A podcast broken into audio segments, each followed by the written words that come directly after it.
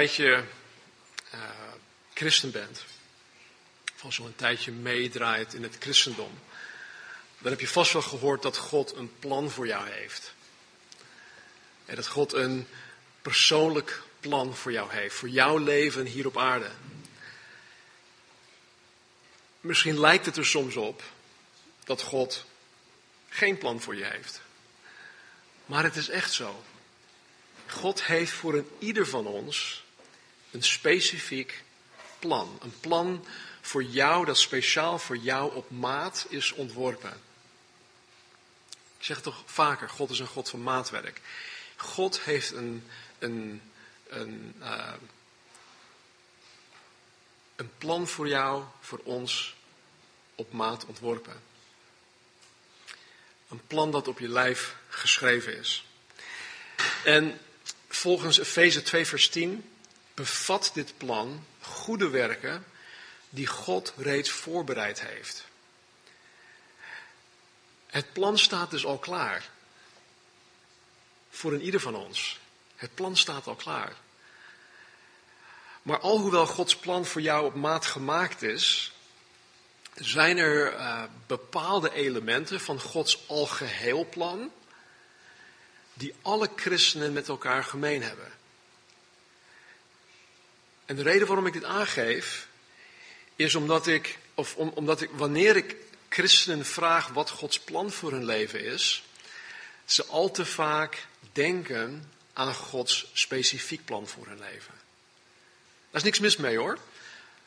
Maar vraag aan een willekeur, willekeurige christen wat Gods plan voor zijn of haar leven is en ze zullen ongetwijfeld of Gods specifiek plan gaan noemen.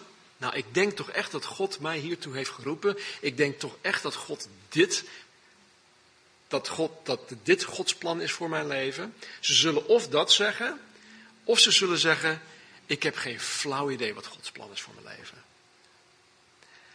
Nou, hoe belangrijk het ook is om Gods specifiek plan voor je leven te gaan ontdekken, is het net zo belangrijk, misschien zelfs belangrijker, om Gods gemeenschappelijk plan voor alle christenen te gaan ontdekken. Want daar begint het. Dat is, dat is fundamenteel. Want alleen wanneer wij als christenen trouw zijn in het vervullen van Gods gemeenschappelijk plan, zal God zijn specifiek plan aan de individuele christenen bekend gaan maken. En misschien heb je zoiets van, joh, maar ik weet niet eens wat zijn gemeenschappelijk algemeen of algeheel plan is. Dus hoe kan ik daar nou trouw in zijn? Nou, ik hoop dat vanaf vandaag, als jij dat bent, dat, je, dat, het, dat, dat dat gewoon duidelijk voor je zal worden.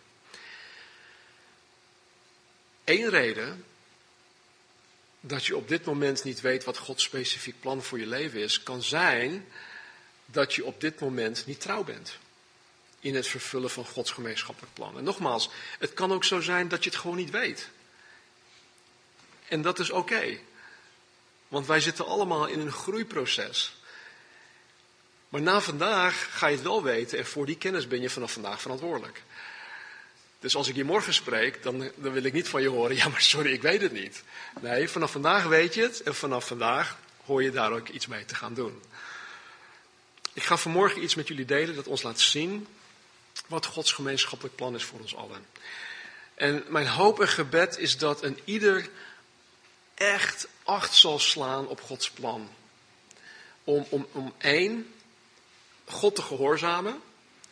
En twee, om zo te gaan ontdekken wat Gods specifiek plan voor jou is. Dus laten we onze Bijbels openslaan op Matthäus hoofdstuk 16. Matthäus 16, vanaf vers 13. Matthäus 16, vers 13. En dan lees ik tot en met vers 19. Toen Jezus gekomen was in het gebied van Caesarea Philippi, vroeg hij aan zijn discipelen: Wie zeggen de mensen dat ik de zoon des mensen ben? Ze zeiden: Sommigen Johannes de Doper, anderen Elia en weer anderen Jeremia of een van de profeten. En Jezus zei tegen hen: Maar u, wie zegt u dat ik ben? Simon Petrus antwoordde en zei: U bent de Christus, de zoon van de levende God. En Jezus antwoordde en zei tegen hem: Zalig bent u, Simon Barjona, want vlees en bloed hebben u dat niet geopenbaard, maar mijn Vader die in de hemelen is. En ik zeg u ook dat u Petrus bent. En op deze Petra zal ik mijn gemeente bouwen. De poorten van de hel zullen haar niet overweldigen. En ik zal u de sleutels van het koninkrijk der hemelen geven. En wat u bindt op de aarde zal in het hemel gebonden zijn. En wat u ontbindt op de aarde zal in de hemel ontbonden zijn. Tot zover. In vers 13 staat, toen Jezus gekomen was in het gebied van Caesarea Philippi, vroeg hij aan zijn discipelen, wie zeggen de mensen dat ik de zoon des mensen ben? Jezus bracht zijn twaalf discipelen naar deze plek toe, Caesarea Philippi. En hij bracht u daar naartoe voor een soort mannenretrette, een soort mannenweekend. Jezus moest zich van de Joodse menigte terugtrekken, zodat hij zich steeds meer kon richten uh, op het onderwijzen, op het toerusten en het klaarstomen van deze twaalf mannen. Caesarea Philippi was een niet-Joodse stad. Dat lag zo'n 45 kilometer ten noordoosten van het meer van Galilea. Uh, de inwoners waren voornamelijk niet-Joods. Het was een bolwerk van oud-testamentisch uh, afgoderij. En als het ware stond er op elke hoek een tempel van de Baal. En in een van de bergrotsen was een grot uitgehold waarvan men zei dat dat de geboorteplaats was van de natuurgod Pan. Nou, als dat je niks zegt, maakt niet uit, het was een afgod. Ook stond er op die plek, of in die plek, een wit marmeren tempel ter ere van de keizer, de godheid van Rome. En dus te midden van, van al deze uh, religieuze reliquieën stond Jezus daar met zijn twaalf discipelen en stelde hen de vraag: Wie zeggen de mensen dat ik de zoon des mensen ben? Wat zeggen mensen over mij? En ze zeiden sommigen, Johannes de Doper. Anderen zeggen Elia. Weer anderen zeggen dat u Jeremia of een van de profeten bent. De discipelen geven als antwoord op Jezus' vraag vier, vier mogelijkheden. En in alle vier zit er wel iets in. En we kunnen teruggaan naar bijvoorbeeld Johannes de Doper, zijn leven, Jeremia, Elia en misschien wat, over wat andere profeten. En we kunnen daar allemaal, allemaal wel iets in terugzien waardoor mensen zouden denken dat Jezus een van deze zou kunnen zijn. Maar omwille van de tijd ga ik vanmorgen niet eh, in op die vier mogelijkheden. Ik ga meteen door naar de meest belangrijke vraag die Jezus aan zijn discipelen stelt. En dat is dit. Hij zei tegen hen, maar u, wie zegt u dat ik ben? De u in deze vraag is, uh, is nadrukkelijk. Hij, uh, hij zegt met klem, maar u, wie zegt u dat ik ben? Jezus weet wat de menigte van hem denken. En het lijkt er sterk op dat dat hem niet echt interesseert. Wat voor Jezus van essentieel belang is, is wat zijn discipelen van hem vinden. Wie zij zeggen dat hij is. Wat zij over Jezus geloven. Wat zij geloven over wie hij daadwerkelijk is. Dat is voor Jezus op dit moment in zijn bediening van essentieel belang. Tegen deze tijd in Caesarea Philippi had Jezus reeds 2,5 jaar lang dag in en dag uit in deze twaalf mannen geïnvesteerd. Hij trok elke dag met hun op. 2,5 jaar lang had Jezus hun onvoorwaardelijk lief gehad. Hij had hun over de liefde van God geleerd. Door het te doen. Hij heeft hun getraind. Hij heeft hen uitgedaagd. Hij heeft hen uitgezonden. Hij heeft hen toegerust. Hij heeft hun echt voorbereid. Maar waarop? Daar komen we zo meteen op terug. Kortom, Jezus heeft de twaalf gediscipeld. Hij heeft van deze twaalf jonge mannen discipelen gemaakt. Dat is vervolgens ook de grote opdracht in Matthäus hoofdstuk 28. Gaat heen en maak discipelen. Dus wij horen Jezus voorbeeld daarin na te volgen. Maar hij heeft dus deze twaalf mannen gediscipeld. En Jezus heeft dit allemaal doelbewust gedaan omdat hij zijn werk van het bouwen van het koninkrijk van God aan deze twaalf over zou dragen. wanneer hij terug zou varen naar de hemel.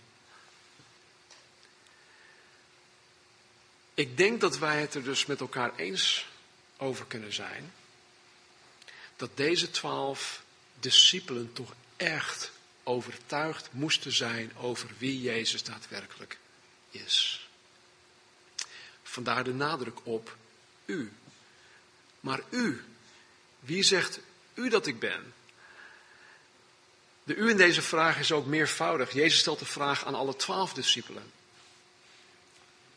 Jezus stelt deze vraag vanmorgen ook aan, aan ieder van ons. Wie zeg jij dat ik ben? En daarom vertegenwoordigt het antwoord dat Petrus in het volgende vers geeft ook alle discipelen, ook ons. Wij die het met heel ons hart vanmorgen geloven. Dit is toch, toch wel echt de allerbelangrijkste levensvraag die elk mens zichzelf moet stellen. Wie zeg ik dat Jezus is? Wie zeg ik dat Jezus is? Wie de mens gelooft dat Jezus is, wie jij gelooft dat Jezus is, is niet een, een, een zaak dat, uh, dat je kan blijven negeren of dat mensen kunnen blijven negeren. Of waarmee de mens uh, onverschillig mee omgaat. Er zijn heel veel vragen, heel veel levensvragen trouwens, waarmee we best wel onverschillig mee om kunnen gaan. Maar dit is zeker niet zo'n vraag. Sommige mensen vinden dit totaal niet relevant.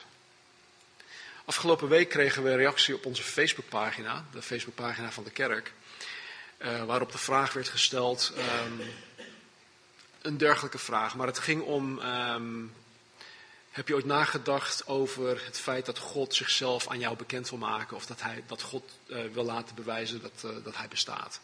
Het is allemaal terug te vinden in de Bijbel. Nou, ik citeer het antwoord. Nee joh, heb ik helemaal geen tijd voor om over dat soort dingen na te gaan zitten denken. Deze persoon vindt dit gewoon niet relevant. En ik vond het jarenlang ook niet relevant. Maar op een gegeven moment greep de Heer als het ware mij bij de kraag en zei: Oké, nu ga je even goed luisteren, want ik wil mezelf aan jou kenbaar maken. Dus het is wel iets dat, dat een ieder echt serieus hoort te nemen. Want uiteindelijk moet ieder mens bij God verantwoording afleggen omtrent deze vraag. In Hebreeën 9, vers 27 staat dat eens moet, moeten mensen sterven en daarna volgt het oordeel. Dus iedereen sterft en daarna volgt het oordeel. En het oordeel komt neer op wat men over Jezus gelooft. Het komt neer op deze vraag: wie zeg ik dat Jezus is? En hoe nauw het ook is, er is slechts één juist antwoord dat God zal aanvaarden. En Petrus geeft ons het juiste antwoord in vers 16. Maar nu nog even dit. Hoe een mens, hoe wij deze vraag uh, beantwoorden, zal niet alleen bepalen waar hij of zij voor in de eeuwigheid terecht zal komen, hemel of hel. Natuurlijk zal, zal deze, hoe wij dat beantwoorden, dat bepalen. Maar het zal vooral bepalen hoe een mens invulling gaat geven in zijn of haar leven hier op aarde. Ja, nog een keer. Hoe een mens deze vraag beantwoordt zal niet alleen bepalen waar hij of zij voor in de eeuwigheid terecht zal komen, hemel of hel. Maar het zal vooral bepalen hoe een mens invulling gaat geven aan zijn of haar leven hier op aarde. Hier kom ik zo meteen nog op terug. Simon Petrus in vers 16 antwoordde en zei: U bent de Christus, de Zoon van de levende God. Petrus beleidt hier namens de twaalf dat Jezus de Christus is. In tegenstelling tot wat velen denken, is Christus niet de achternaam van Jezus. Hij heet niet Heere Jezus Christus, voormiddel en achternaam. Heere is een titel. Hij is de Heere, de Meester, de Koning der Koningen. En ik ben zijn onderdaan. Jezus is zijn naam. In het Hebreeuws is het Yeshua, wat afgeleid is van Jehoshua. Dat betekent Yahweh, uh, God is de verlosser of God redt. En Christus of Christus spreekt van zijn missie. Christus betekent gezalfde, het betekent Messias. Jezus is de lang verwachte Messias dat God vanaf Genesis 3, helemaal aan het begin van de Bijbel, al had beloofd dat hij komen zou. Heeft even geduurd, maar het is, hij is uiteindelijk wel gekomen. En door te beleiden dat Jezus de Christus is, de Zoon van de levende God, zegt Petrus dat Jezus de vervulling is van honderden profetieën, van honderden voorspellingen die God ons in het Oude Testament gegeven heeft. Jezus is daar de vervulling van. Nu, in tegenstelling tot alle afgoden van die tijd, die levenloos waren, die uit hout of steen of metaal door de mens gemaakt werden, beleidt Petrus dat Jezus de zoon van de levende God is. En daar moeten we niet zomaar overheen lezen. Dat is belangrijk. God is de enige levende God. En hiermee zegt Petrus dat Jezus zelf de levende God is. Hier betekent zoon van dat Jezus dezelfde natuur heeft, dat Jezus dezelfde essentie heeft als die van God de Vader. Jezus is de levende God. Dat beleidt Jezus hier. En Jezus antwoordde in vers 17 en zei tegen Petrus: Zalig bent u, Simon Barjona. Want vlees en bloed hebben u dat niet geopenbaard, maar mijn Vader die in de hemelen is. Petrus heeft het niet zelf bedacht. Hij is er niet zelf op gekomen dat Jezus de Christus is, de Zoon van de levende God. Dit is aan Petrus door God zelf geopenbaard. En het principe van goddelijke openbaring was toen noodzakelijk. En weet je wat? Het is vandaag de dag, anno 2017, nog steeds noodzakelijk. God moet Jezus aan ons openbaren. God moet de waarheid over Jezus aan ons openbaren. Wij kunnen daar niet zelf achter komen. De enige reden waarom ik een wedergeboren christen ben, waarom ik een discipel van de Heer Jezus Christus ben, waarom ik Hem navolg, waarom ik Hem dien, is omdat God de Vader door middel van de Heilige Geest mij uh, heeft laten zien wie Jezus Christus is. Hij heeft Jezus Christus aan mij geopenbaard. Dat is de enige reden waarom ik hier nu sta. Het is geen eigen verdienste. Het is niet zo dat ik na het wikken en wegen, weet je wel, eh, tot het besluit ben gekomen dat Jezus inderdaad is wie hij beweert te zijn. Natuurlijk heeft mijn verstand daar een rol in gespeeld. Maar uiteindelijk is het een, een goddelijke openbaring geweest. Waardoor ik in het diepst van mijn hart weet dat Jezus Christus de weg, de waarheid en het leven is. En dat niemand tot de Vader kan komen dan alleen door Hem. Het is God de Vader die door middel van de Heilige Geest de ongelovige mens Jezus laat zien. In Johannes hoofdstuk 15, dat is een uh, afscheidsspeech van Jezus zelf. Johannes hoofdstuk 14 tot en met 16 zegt Jezus dit op een gegeven moment. Hij zegt in eh, Johannes 15, vers 26, wanneer de trooster is gekomen, de trooster is dus de Heilige Geest, die ik u zenden zal van de Vader, de geest van de waarheid, die van de Vader uitgaat, zal die van mij getuigen. Jezus sprak deze woorden tot zijn discipelen tijdens zijn afscheidsspeech. En hij zegt hiermee dat wanneer de Heilige Geest gekomen is, dat wil zeggen met Pinksteren, handelingen hoofdstuk 2, dat zijn hoofdtaak, de hoofdtaak van de Heilige Geest, zijn core business is om Jezus als de Christus, als de Zoon van de levende God aan de mens bekend te maken. Ik weet dat er heel veel over de Heilige Geest gezegd wordt.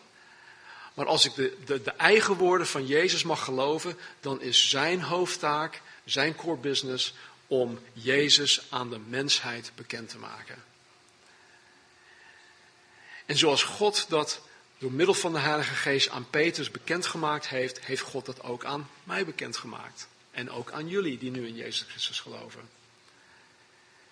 Vers 18, en ik zeg u, ik zeg u ook, dat u Petrus bent. En op deze Petra zal ik mijn gemeente bouwen en de poorten van de hel zullen haar niet overweldigen. Ik weet niet of het opgevallen is, maar in vers 17 noemt Jezus Petrus Simon Barjona. Simon is zijn geboortenaam.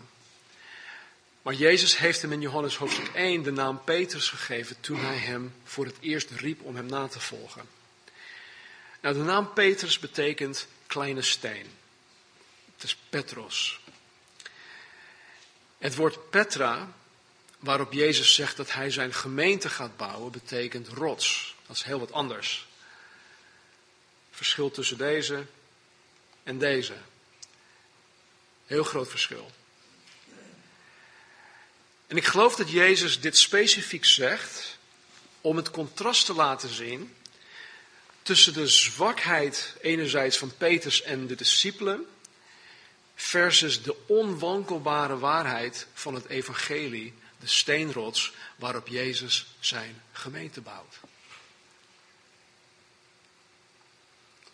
Maar wat is die, die, die Petra dan, die, die Petra, wat is die rots waarop Jezus zijn gemeente bouwt? Ik ben heilig van overtuigd dat het de inhoud is van de beleidenis van Petrus. De Petra waarop Jezus zijn gemeente bouwt, is het onwankelbaar feit dat Hij, Jezus, de Christus is. Dat Hij de Zoon van de levende God is. Dat Hij God is. Luister heel goed. Elke andere opvatting van Jezus wankelt. Het houdt geen stand. Elke andere opvatting van Jezus, op, op, op elke andere opvatting van Jezus, kan niet gebouwd worden. Het zal niet staande blijven. Dus alhoewel de Mormonen en de Jehovah's getuigen allebei beweren dat zij in Jezus Christus geloven, geloven zij niet in de inhoud van Petrus' beleidenis hier in Matthäus hoofdstuk 16. Ze gebruiken wel dezelfde woorden, maar ze hanteren een totaal andere definitie dan die van ons. En dat is het gevaarlijke ervan. Mensen die, daar, die het verschil niet weten, die zeggen, oh joh, die mormonen en die, en die Jehovah's getuigen en, en de, de, christenen en, en de pinkstermensen en de gereformeerden. En zo gewoon één pot nat. Ze gelooft allemaal hetzelfde. Nee, er zit wel een heel duidelijk verschil tussen ons, wij als evangelische christenen en dan de Jehovah's getuigen en de mormonen. Maar goed, daar ga ik het uh, vandaag niet over hebben. Weet je, ik vind, ik vind het zo bevrijdend dat uh, Jezus degene is die zijn gemeente bouwt. Ik vind het niet alleen bevrijdend, maar ik vind het ook geruststellend. Maar waar ik tegelijkertijd tegenaan loop, is dat Jezus niet lijfelijk op aarde is om het werk te doen.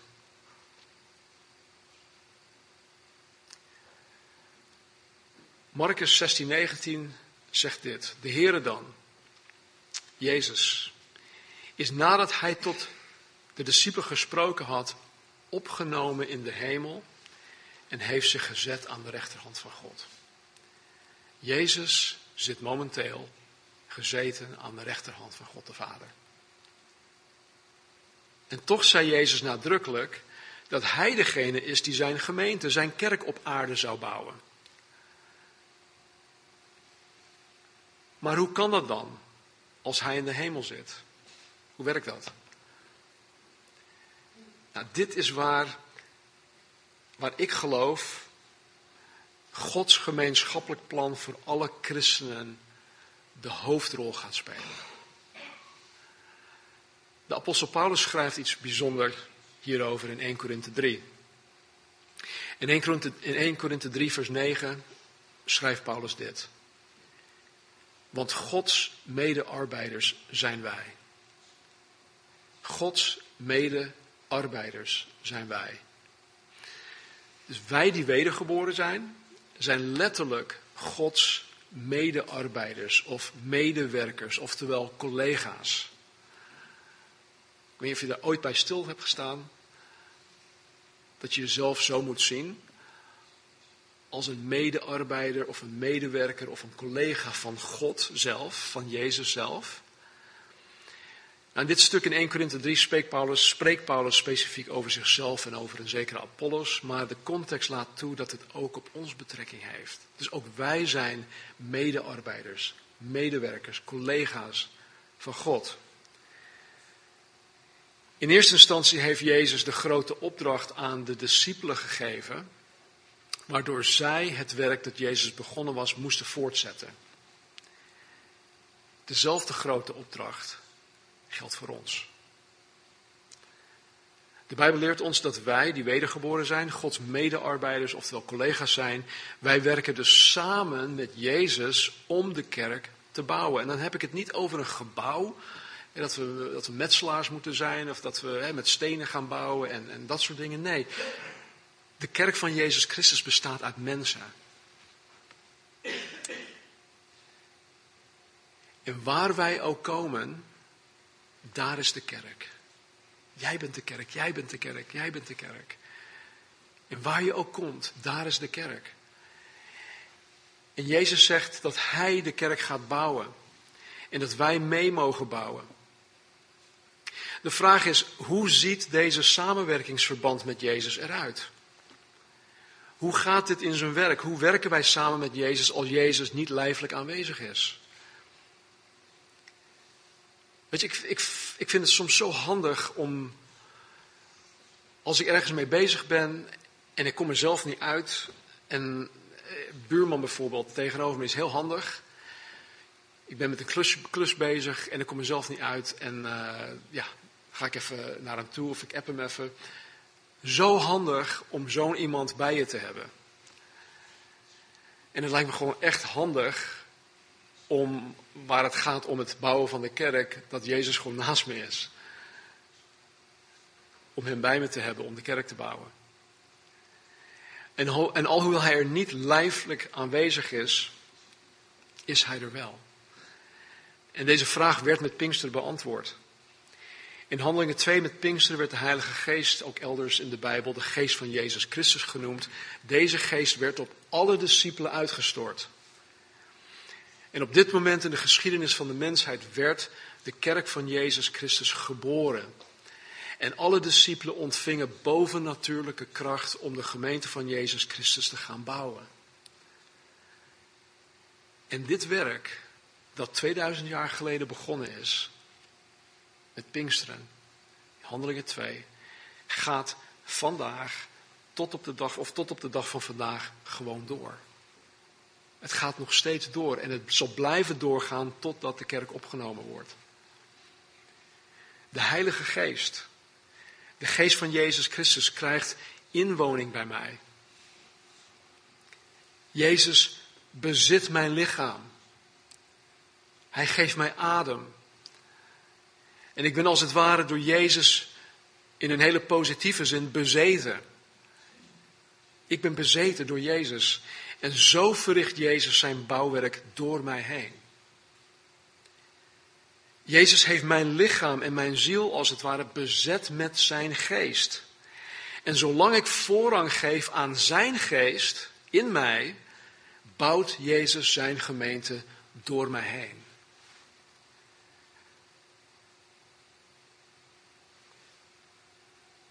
Ik ben wie ik ben en ik doe wat ik doe niet omdat ik een voorganger ben.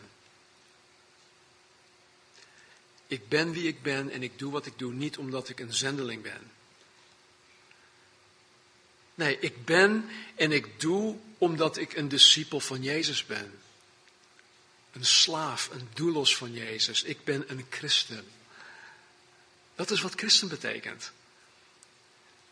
Er zijn zoveel mensen in de wereld die, die beweren christen te zijn vanuit het, het, het, Verre Oosten, vanuit het Midden-Oosten, vanuit het uh, nabije Oosten, wordt beweerd, ja, alle mensen in het Westen zijn, dat zijn allemaal christenen.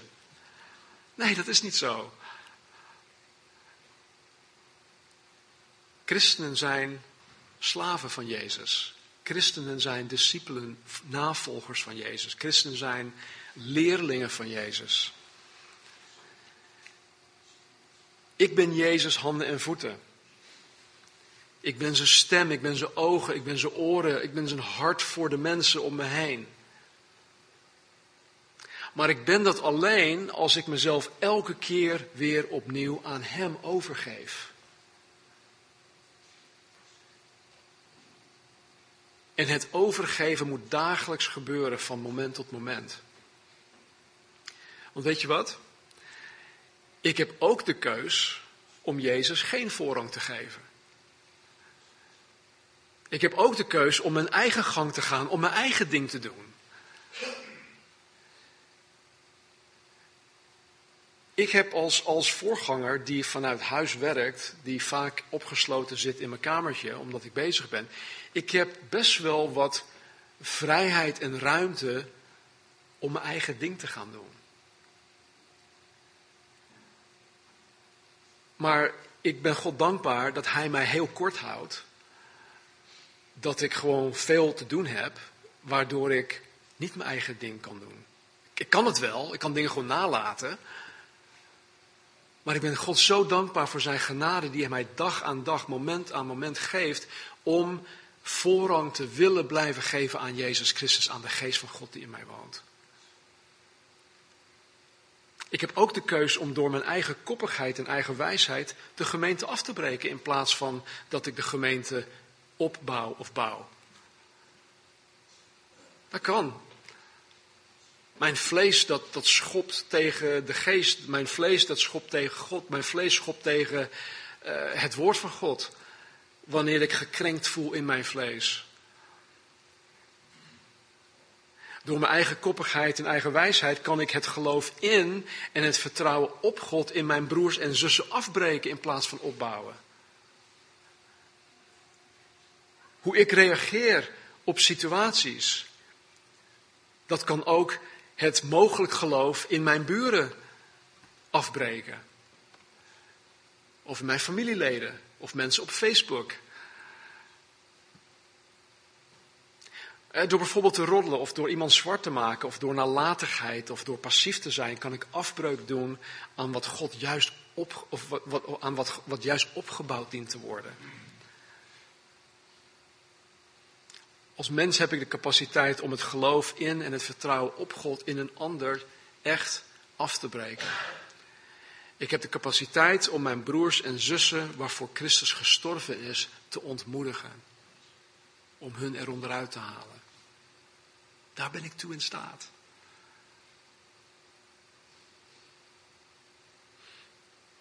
Als mens heb ik de capaciteit om te luieren of te niksen. Of om, of om aan de zijlijnen te staan en toe te kijken hoe anderen de kerk van Jezus Christus aan het bouwen zijn.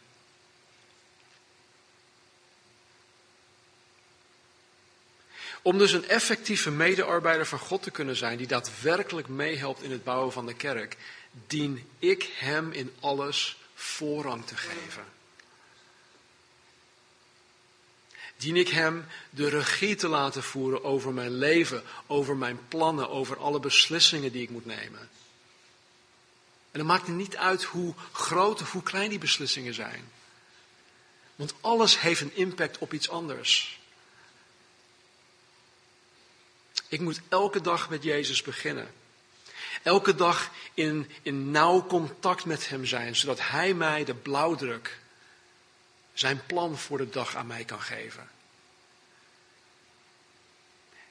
En soms ziet de blauwdruk eruit alsof ik ineens wat duidelijke instructies krijg. Soms is het gewoon een blanco pagina. En dan heb ik zelf wel in mijn agenda een aantal dingen opgeschreven van je moet dit doen, dit doen, dit doen. En ineens gebeurt er iets waardoor mijn hele agenda over, oversteboven gegooid wordt. En dan hoor ik die stille stem van God, ik wil dat je nu dit doet. Laat dat alle, al het andere gaan. Dit is nu belangrijk. Geef ik hem dan voorrang? Of zeg ik, maar, maar kijk mijn agenda dan. Als ik dit nu niet doe, dan schuif ik het door naar morgen en kijk wat ik morgen te doen heb. En als ik dat er niet afkrijg, dan moet ik dat overmorgen gaan doen, maar overmorgen ben ik alweer bezig met dit en dit. Dat is niet makkelijk. En dan speelt het, het, het onderwerp van vorige week weer een gigantisch grote rol. Vertrouw op God met heel je hart en niet op je eigen inzicht. Leun niet en steun niet op je eigen inzicht. Als God iets op jouw pad brengt, terwijl je dit, dit en dit en dit moet doen, staat allemaal in je agenda, vertrouw je dan nog op God dat Hij voor, die, voor al die andere dingen gaat zorgen, ja of nee? Dat is die relatie die God met ons wil aangaan. Een vertrouwensrelatie. Doe wat ik van je vraag, I'll take care of the rest.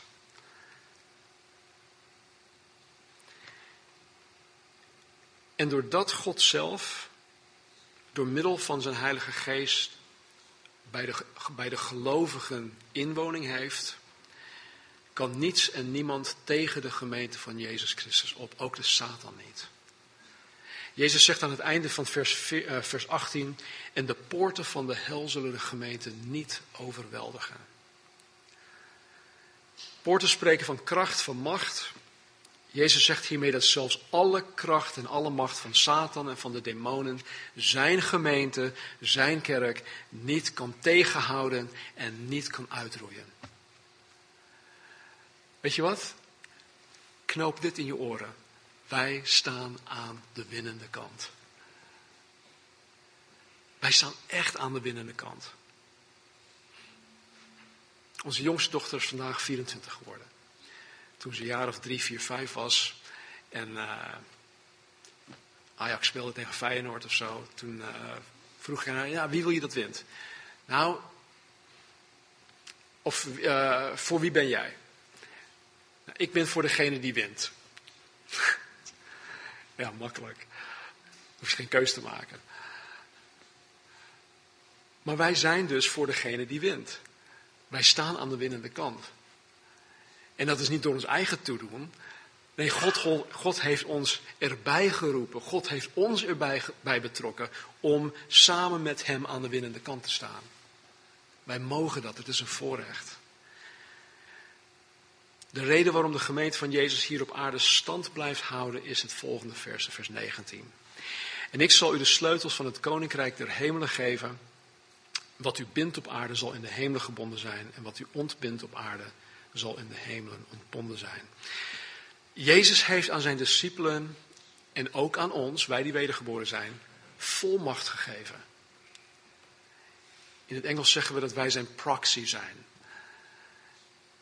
Hij heeft ons volmacht gegeven. Jezus zegt tegen zijn discipelen dat hij, dus Jezus, hen en ook ons de sleutels van het koninkrijk der hemelen zal geven.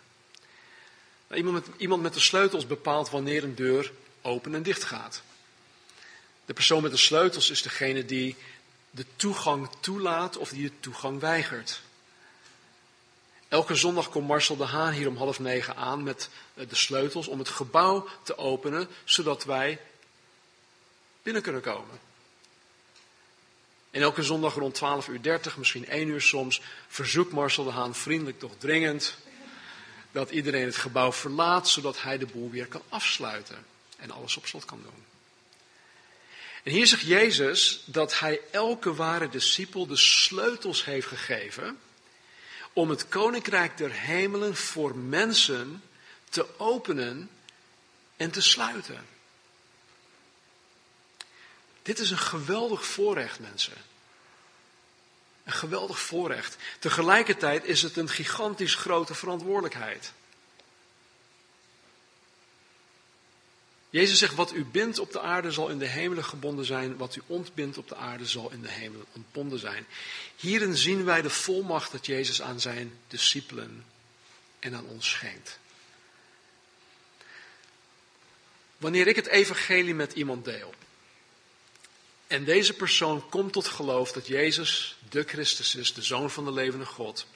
Wanneer deze, wanneer deze persoon wedergeboren wordt, vervuld wordt met de Heilige Geest, Jezus navolgt, dan heb ik hier op aarde de volmacht om namens Jezus Christus tegen deze persoon te verklaren dat zijn of haar naam opgeschreven staat in het boek des levens. Ik kan met alle zekerheid zo'n persoon garanderen dat zijn of haar zonden vergeven zijn. Dat, zijn, dat, dat Jezus zijn of haar schuld en schaamte op zichzelf genomen heeft. Dat hij of zij nu verzoend is met God de Vader. Dat hij of zij Gods kind is. Gods slaaf, Gods medearbeider, voor eeuwig verlost. Dat kan ik met 100% zekerheid tegen zo'n persoon zeggen. En niet alleen zeggen, maar het is ook gewoon zo. Het is bindend. Daarentegen, wanneer ik het evangelie met iemand deel en deze persoon blijft koppig of eigenwijs of boos op God, vindt het allemaal onzin, gelooft dat Jezus slechts een goed mens was of Jezus om welke reden dan ook verwerpt, en niet wil geloven dat Jezus de Christus is, de Zoon van de levende God, dan heb ik hier op aarde de volmacht om tegen deze persoon te verklaren dat hij of zij na de dood voor eeuwig gescheiden zal zijn van God. Voor eeuwig gescheiden zal zijn van Gods liefde, van zijn heerlijkheid. En in het eeuwige vuur dat voor de duivel en zijn engelen bestemd is, dat zij daar terecht gaan komen. Als zij in ongeloof de eeuwigheid ingaan. Kijk, zo'n gesprek wil je niet met iemand hebben. Maar het is wel zo dat wij de volmacht van de hemel hebben gekregen om dat aan iemand te kunnen verklaren. Die zekerheid hebben wij. Dus de transactie die tussen die persoon en mij op dat moment plaatsvindt, wordt zowel hier op aarde als ook in de hemel bindend. Nog simpeler gezegd, wat ik als branchemedewerker hier op aarde als bindend verklaar, wordt tegelijkertijd op het hoofdkantoor als bindend verklaard. Jaren geleden, toen ik voor Xerox werkte, ging ik uh, een overeenkomst aan met, uh, met een klant. Ze, kocht een stukje hardware voor mij. Nou, ik vulde zo'n, uh, er ordervorm in, alles ingevuld. Mijn handtekening erop, hun handtekening erop. Nou, dat was op dat moment bindend terwijl ik daar bij de klant on-site was. Wat deed ik ermee? Ik stuurde het. Ik gaf het aan mijn eh, ordermedewerker, die, die, die verwerkte dat en dat werd naar corporate toegestuurd. En het was ook daar bindend voor drie jaar of vijf jaar. En het is precies hetzelfde. Wat wij hier binden of ontbinden op aarde, zal ook in de hemel gebonden of ontbonden zijn. Goed. Ik begon vanmorgen door te zeggen dat God een gemeenschappelijk plan heeft voor alle wedergeboren christenen. Ik ben er heilig van overtuigd dat dit plan is dat alle christenen Gods medearbeiders zijn in het bouwen van zijn kerk. Ik geloof dat dat, dat Gods gemeenschappelijk plan is voor alle christenen. En er zijn, er zijn geen uitzonderingen hier. Niemand is een uitzondering.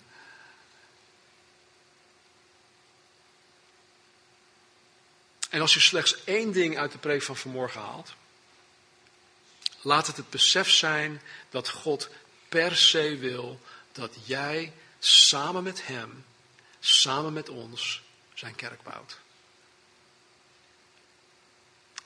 Dit is waar het begint.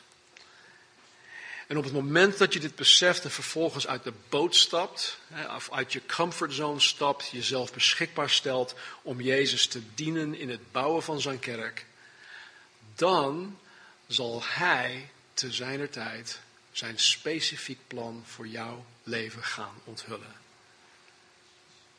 Het werkt nooit andersom. Het is een Bijbels principe dat zegt ben jij getrouw in de kleine dingen, dan zal ik je ook meer gaan geven. En als wij getrouw zijn in het vervullen van Gods algemeen of algeheel en gemeenschappelijk plan voor ons leven, dan zal God te zijner tijd ook zijn specifiek plan aan ons gaan geven, onthullen. Maar je moet allereerst beseffen dat God een gemeenschappelijk plan heeft voor ons allen. En dat jij erbij hoort. Geen uitzonderingen. Wat jij over Jezus gelooft, wie jij gelooft dat Jezus is, bepaalt of je wel of niet met Hem mee gaat werken om zijn kerk te bouwen. Wat jij over Jezus gelooft, wie jij gelooft dat Jezus is, zal bepalen waaraan jij jouw leven zal gaan besteden. En dit is de reden waarom Jezus aan zijn discipelen vroeg, maar u, wie zegt u dat ik ben? En ik sluit hiermee af. Jezus liet het bouwwerk over aan de twaalf. Dus hij moest er voor 100% zeker van zijn dat de twaalf voor 100% zeker waren dat Jezus daadwerkelijk de Christus is, de Zoon van de levende God. En zo ook nu. Jezus laat zijn bouwwerk over aan ons. Hij laat het over aan ons. En alleen wanneer wij voor 100% geloven dat Jezus de Christus is, de Zoon van de levende God, zullen wij ons leven gaan besteden aan het bouwen van de kerk. Als Jezus iets of iemand is die jij in een hokje hebt geplaatst in jouw leven. Dit is mijn leven. Ik heb hier wat, hier wat, hier wat, hier wat, hier wat. Daar stop ik al mijn tijd en energie in. Oh ja, Jezus die past hier ook wel bij. Als dat jouw Jezus is, dan zal je je leven niet gaan besteden aan het bouwen van de kerk. Dat zeg ik je nu al, gewoon bij voorbaat. Want je bent veel te druk met veel andere dingen. En dan zal je veel te moe zijn om überhaupt iets aan het bouwwerk van het Koninkrijk van God te doen. Maar als je beseft dat Jezus de Christus is, de Zoon van de levende God, dan is het gewoon een natuurlijk iets dat vanuit je binnenste voort gaat vloeien. Je kan gewoon niets anders doen dan meebouwen aan het werk dat Jezus doet. Dus hoe sta je er vanmorgen in? Wie zeg jij dat Jezus is? Wie zeg jij dat Jezus is? Als jij ervan overtuigd bent dat Jezus de Christus is, en de Heilige Geest overtuigt jou vanmorgen dat je meer kan doen om met Jezus mee te bouwen, geef jezelf gewoon over aan Hem. Vraag God om jou te laten zien waar jij meer voor het bouwen van zijn kerk kan gaan betekenen. kijk, dit is geen pleidooi om mij te helpen of om Casper te helpen. Dit begrijp niet verkeerd. Maar weet je, niets bij God is te groot of te klein. Sommige mensen denken, ja, maar, wat kan ik dan voor God betekenen? Wat kan ik eigenlijk doen om, om een bijdrage te leveren? Ik kan dit niet, ik kan dat niet, ik kan dat niet. Weet je, er is altijd wel iets wat God um, van jou zal accepteren, zal aannemen. Hoe groot of hoe klein het ook is. Niets is onbenullig bij God. Alle hulp is welkom. Je hoeft niet per se een bijbelstudie te kunnen geven of een voorganger te worden of wat dan ook. Ga bijvoorbeeld de adressenlijst af die wij hebben. Bid voor die mensen op de adressenlijst. Ga voor mensen in gebed. Daarmee bouw je aan het werk van het bouwen van de kerk. Ga de adreslijst af en bel iemand. Stuur iemand een berichtje, een bijbeltekst. Zeg tegen die persoon, hé, hey, ik denk aan je vandaag, ik heb vandaag voor je gebeden. Zo bouw je iemand op. Als ik een berichtje krijg van iemand waarin staat, joh, ik heb vandaag voor je gebeden. Man, wat, dan ben ik daar zo, zo dankbaar voor. Wauw, die persoon denkt eigenlijk, die denkt aan mij. Die bidt voor mij. Doe dat voor elkaar. Zoek een manier om elkaar te helpen. Gewoon ook praktisch. Misschien met schoonmaken of met oppassen of met de maaltijd koken of de was draaien of met strijken of wat dan ook. Er zijn genoeg mogelijkheden, genoeg dingen waarmee wij elkaar kunnen helpen om de kerk op te bouwen. Elke zondag wordt hier door een klein groepje mensen alles op en afgebouwd. Kom een keer gewoon om half negen. Help gewoon mee. En misschien hoef je dat niet elke zondag te doen. Maar als jij zegt van joh, elke eerste zondag van de maand ben ik er gewoon om half negen. Nou, dan roosteren we jou in. En dan ga je dit, dit en dat doen. Dat helpt aan het meebouwen van Gods kerk.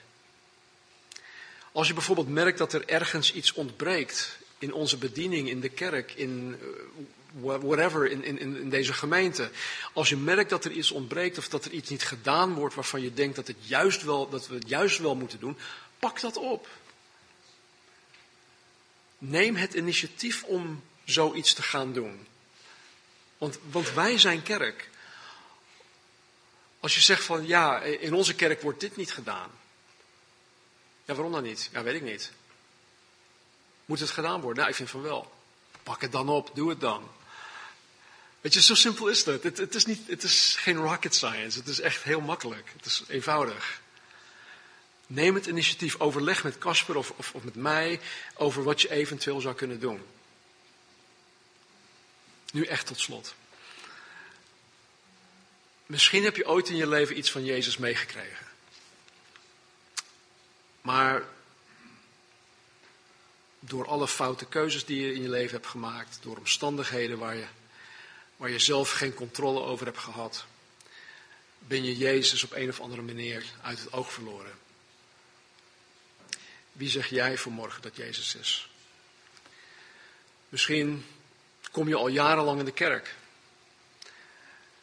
Maar juist doordat je Jezus niet volledig de voorrang in je leven hebt gegeven, heeft God Jezus niet volledig aan jou geopenbaard.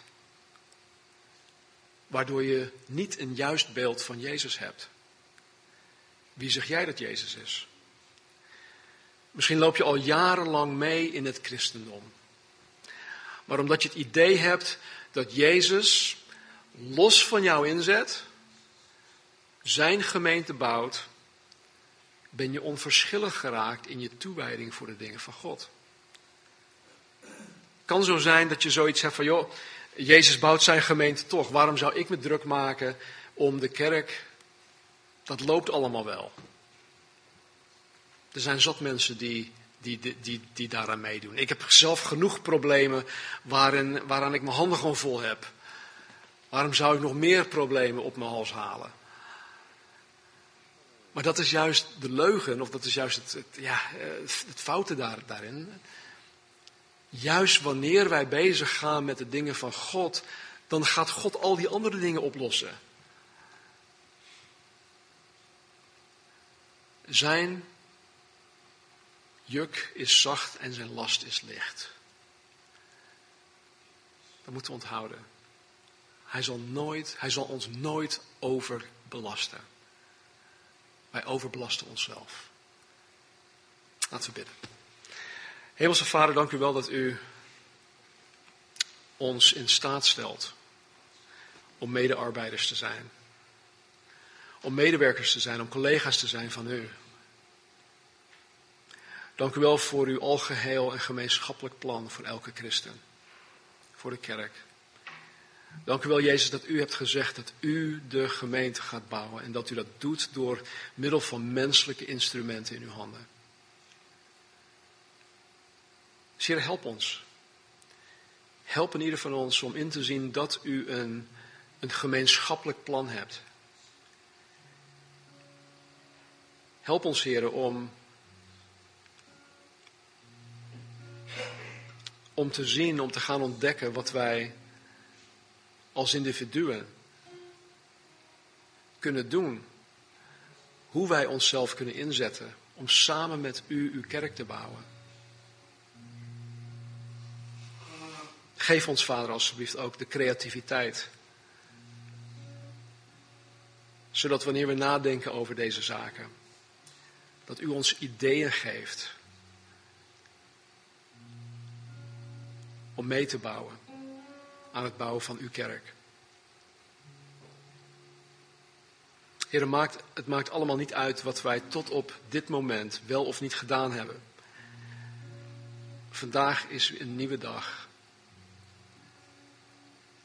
We mogen vandaag met een schone lei beginnen. Dus help ons, Heer.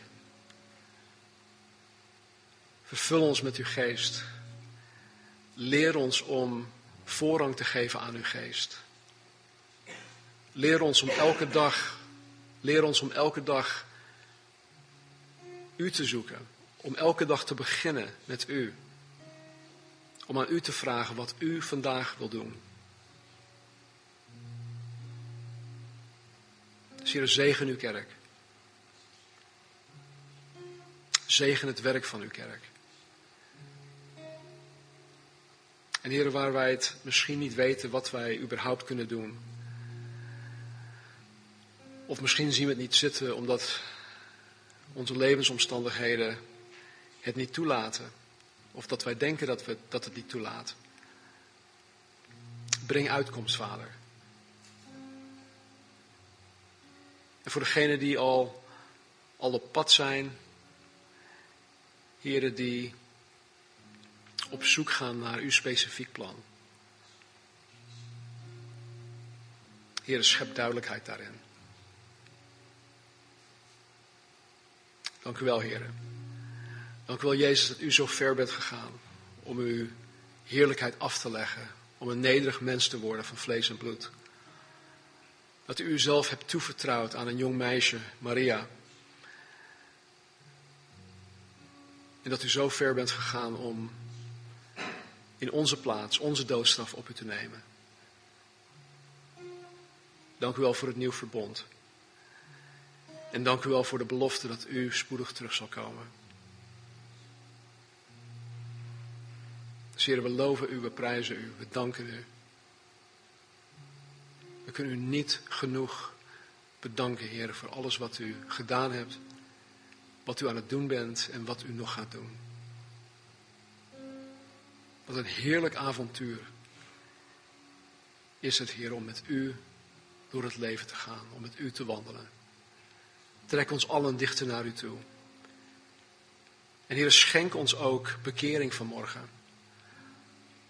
Waar wij ons vanmorgen van moeten bekeren. Heer, help ons. Schenk ons bekering zoals Paulus het schrijft.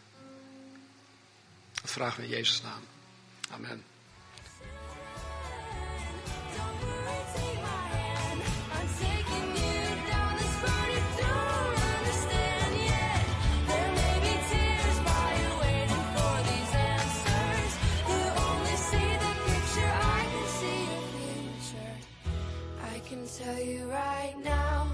Gonna be alright.